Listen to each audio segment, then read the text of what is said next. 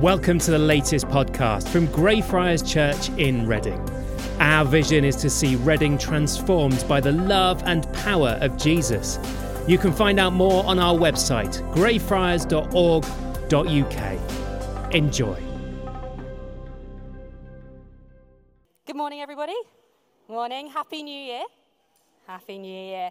Um, great to be with you this morning. If we haven't met before, my name is Alyssa. I'm part of the congregation here. Um, if you've closed your Bibles or you haven't opened your Bibles yet, can I encourage you to do so? So open it up to 1 Timothy 1, uh, verses 15 17. Nice and short this morning. Uh, but while you're doing that, why don't I pray for us before we start? God, we thank you so much for the great gift of Jesus. Thank you for sending him to this world to save us. Would you be with us now? Holy Spirit, come and be with us as we read your word, I pray. In Jesus' name, amen. Now, as I've already said, and as I'm sure everybody in this room is fully aware, if not, I'm a little bit worried, it is New Year's Day, isn't it? Um, and on New Year's Day, we have traditions, and one of them, some people may love it, some people may dread it, it's the New Year's resolution. Has anybody made any New Year's resolutions this year? Some people have, like, like two people in the entirety of the congregation.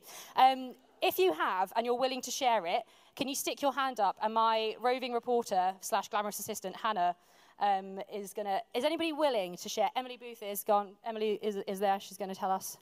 Come on. What is your New Year's resolution? and holes and things. You're going to learn to sew buttons and holes in it. That is, that is a good New Year's resolution. I respect that. And you're going to learn to sew holes. I'm assuming you're going to fix the holes. That's the intention, yeah, of course. Any other New Year's resolutions that people have made? Absolutely no one else. No one has made. Is everyone just too scared to make a resolution for fear that they're going to break it? Or everyone knows that this is going on YouTube, and so like you're going to be held accountable if you don't fulfill your New Year's resolution? Is that it? Great. That's okay. Emily, well done. I salute you for being the only person brave enough to share your New Year's resolution uh, this morning. Um, but I'll be honest with you, I've made one. I'll admit to all of you. Um, my New Year's resolution is that I want to eat better. Um, you know, I actually want to give my body the nutrients it needs instead of just eating chocolate and cake all the time. As much as I love chocolate and cake all the time, I know I can't eat it. But if, you know, the main reason that we make New Year's resolutions, isn't it? Because we know that the start of the new year is the opportunity to wipe the slate clean and start all over again and you know we want to refresh our, our lives do something different and that starts with realizing that actually maybe our lives aren't quite right that actually maybe we're doing something wrong you know something is wrong with what we're doing and we know we can do better but you know i don't know about you guys but whenever i make a new year's resolution I suck at keeping it. I'm really bad. Um, when I asked Malvine this morning whether or not she'd made a resolution, she told me, no, I don't believe in it because people just give up on them straight away. Um, so that, that's what you said to me. that's the truth. But Malvine also told me that if you write it down, you're more likely to keep it. So there you go. Um, you know, the fact is, is that I don't, th- I can't put my hand up and say that I've ever kept a New Year's resolution. Can, can anybody? Has anyone ever successfully kept one? Hannah, you have. What was the New Year's resolution that you successfully kept? Stop stalking people on Instagram. Great. that is a valid New Year's resolution again. Well done. So only Hannah can say that she has successfully kept a New Year's resolution. But unlike Hannah, I am the type of person that by the time it gets to February, it's completely out of the window. I keep falling back into the same old habits that I said I wasn't going to. You know, the thing is, is that when we make New Year's resolutions, we recognize that we need to change, but actually we might not have the power or the willpower to make the change ourselves. And because the fact is, is that we all have things in our lives that we know are wrong, that we know that we have done wrong or are doing wrong, and that we want to change. And we need help to make them right. We can't just you know, click our fingers and like a New Year's resolution and then our lives are all completely better. We need help, but sometimes it's too hard. But the good news is, is that we have Jesus. He is the answer. He is the solution. He's not going to magically help you keep your New Year's resolutions, but He does a, have a solution for the problem in our lives. You know, I'm sure all of us have been celebrating and singing over the past week about the goodness of how Jesus came to this earth. And Paul, in our passage today, if you look down, knows the reason why Jesus came. He writes that he, Jesus came to save sinners. The fact is, is that there is no one, no one inside this church, no one outside this church who Jesus didn't come from for, who Jesus is not out of the reach of. his saving grace, his mercy, and his patience extend to all of us. And Paul can say this because he knows who he is, he knows his own wrongdoing, he knows his own sin. But also, he's really aware of what Jesus has done for him. And that changes everything. He knows why Jesus came. And so, we're going to start with who, who is Paul? What did he do? Um, so, I've actually just told you, but who is writing this passage that we've just read? Okay, like three people know. We'll try again. Who's writing this passage that we just read? Thank you. Um, was, was Paul always called Paul? No. What did Paul used to be called? So well done, everyone. Your Bible trivia is fantastic.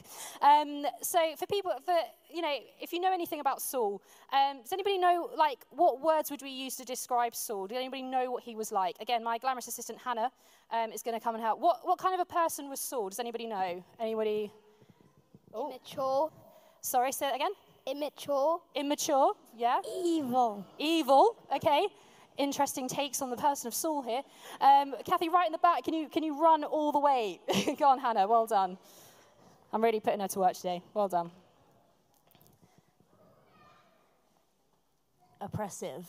A- oppressive, that's a great word.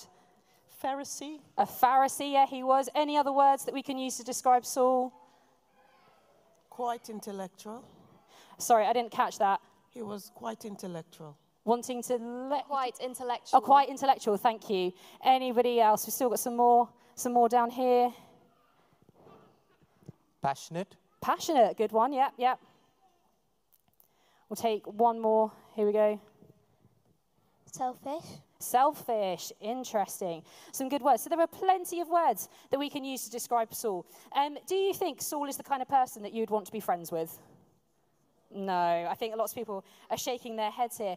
Uh, we've already talked about it. He was, he was a cruel man. He was angry. He was passionate, but maybe passionate not quite about the right things. You know, he was going around killing Christians. And as we said, you know, he's, he's not the person we'd like to be friends with. Saul was an unpleasant man. And he did things that we know are wrong, that we can say are bad, and that we can call sin. And when Saul became Paul, when he met Jesus, he knew that. He suddenly met Jesus and he realized that in, in the light and the goodness of who Jesus is, that his life wasn't right, that actually he was a sinner. You know, that big moment where he sees the light of Jesus on the road to Damascus and everything changes. You know, he becomes aware of his sin. And in this passage that we've just read, he even calls himself the worst of sinners. It's the worst possible you could imagine.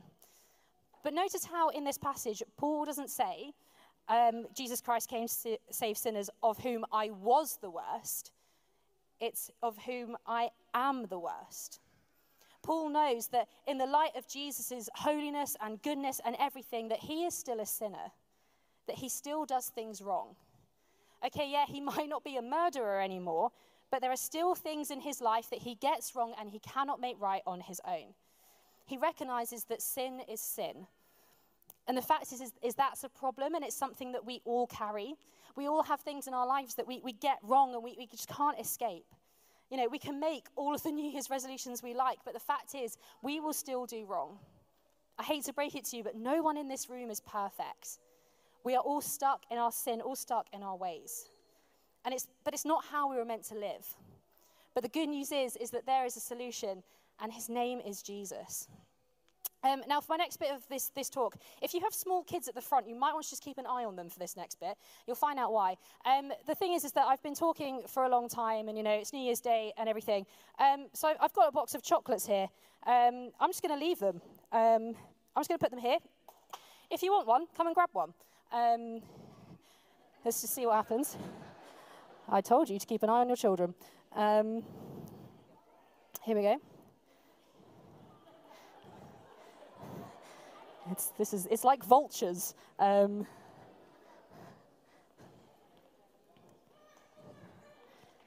okay. It's going to be interesting to see how many are left in the box. This tub was full when I stood up here. Um, okay, I'm just going to let the children fight over them for a bit longer because the rest of you are still listening. Um, I'm going to just leave this chocolate box here. Um, if you want one, come and grab it at any point. I'm not going to put a limit on you. I'm not going to tell you not to. Um, they're, they're for all of you. They're a gift. Um, help, help yourselves. That's, that's what the thing is. There's no catch to this. I'm not going to do anything weird to you. The chocolates are there as and when you want them. Um, the thing is, is that if I had the time and uh, Jonathan Thatcher didn't need to go home and lock up afterwards, uh, I could just stand here and you could just take all of the chocolates uh, that you like. Uh, they're a free gift. But the interesting thing that I'm finding interesting is that I think I've only seen three adults come and get one. Um, the rest of it has just been the children. Adults, they're for you as well. They're not just for the children. Because um, the thing is, is that in a similar way, God's gift of grace and mercy to us is free for everyone. It is there and available. All we have to do is come and take it for ourselves. And the fact is, this morning, is that in and amongst all of the bad things, all of the sin, all of the wrongdoing that we do, God extends his free gift of grace and mercy to us. Jesus Christ came into the world to save sinners. That is the Son. Well done, Nick Lamb. You take a chocolate. Good work. Um, Jesus came into this world to save us, to freely give us gifts of grace and mercy. God stands there with his arms open, ready for us. Because of the, the fact that Jesus died on the cross, Jesus came into this world to save sinners, we have free access to it. God stands there with his offer of mercy, patience, and eternal life, is what our passage tells us today. You know, Paul tells us that Jesus showed him mercy. If Jesus can show mercy to a murdering, brutal, unpleasant man, I think he can show it to us. I think he can show it to me and to you. Notice here how also Paul didn't do anything to earn it. It wasn't that Paul was saying, oh, yes, Jesus came into the world to save sinners once I had prayed 20 times and, you know, given all of my money away to the poor. No. Jesus Christ came into the world to save sinners. You know, in a similar way that none of you did anything to earn these chocolates, you know, we don't do anything to earn God's grace. It's now about half full, I'd say. So, adults, if you do want one, I'd recommend coming quickly. Um, God also has patience with us, as Paul tells us in this passage. As I've already said, I personally don't have the patience to stand here all day and wait for you to finish off these chocolates, but God is more patient with us. Think about it. Paul could, God could see Saul as he was Saul when he was going around murdering every, everyone and doing all the horrible things. But God had patience with him. God waited for Saul to come to know him, to come to accept his offer of eternal life. God showed Saul and Paul immense patience and mercy, all for the offer of eternal life, all so that we can live with him and be right with him. And again, this, this is a free gift. We didn't do anything to earn or deserve it. Jesus Christ came into the world to save sinners. And the, uh, the, the correct response to that is worship.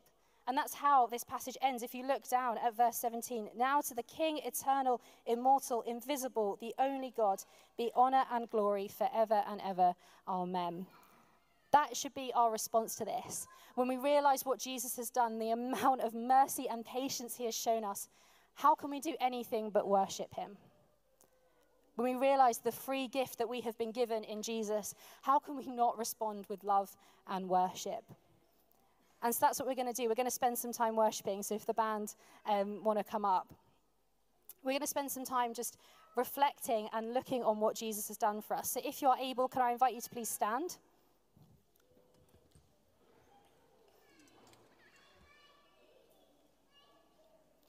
The box of chocolates are just going to stay there as well. So, you know, do you come and, it's an act of worship, in my opinion, to come and grab one. But we're just going to, we're going to wait on the Holy Spirit and see what it is that God is wanting to be say to us. So, can I encourage you to to kind of position yourself in a way that you know you might want to close your eyes, you might want to open your hands, do whatever it is you do want to do to hear from God. But I wonder if some of us this morning just need reminding of grace, of reminding of the fact that Jesus came into the world to save us. That actually there is, there is no pit too deep that we have fallen into that Jesus can't save us from. And regardless of whether or not you're, you're feeling the weight of that this morning or you've just come here feeling fine, Jesus extends his grace to all of us, and we are all in need of it. And actually, to be reminded of it is a really good and a really beautiful thing. So why don't I just pray for us and then I'll hand over to the band and we'll worship. God, I thank you that for the truth that you sent Jesus into this world to save sinners. And Jesus, we, we recognize before you that, that we are sinners, that we, we get things wrong, we do things wrong, we mess up. But Jesus, thank you for the truth that you came into this world to save us, to make us right. We thank you for your mercy and your patience. And Jesus, we receive your grace again. We receive your love again. Jesus, would you wash us clean? Make us new, make us whole again. And Lord, I pray that as we go from this place, we will be people who walk in that freedom. We'll be people who walk in the knowledge of the grace of God, in knowledge of the mercy and the patience of God. A group of us were praying before the service, and I just had a sense that Jesus is wanting to make himself king of our lives again. And I think for some people, um, Jesus has kind of slipped off the throne almost a little bit, that there are other sins or other things or idols, as we might call them, that have got in the way. And so, Jesus, we, we say, Come and be king of our lives again, whatever that looks like. If you're meeting with, with Jesus now, then, then stay in that place. Um, the rest of us are going to worship. Um, if you would like prayer, I don't think we have a prayer team today, but why don't you just tap someone on the shoulder who's standing next to you and just say, hey, can you just pray for me quickly? We'd love to do that. So, yeah, keep receiving from Jesus if that's where you are, but for the rest of us, we're going to enter into a time of worship now.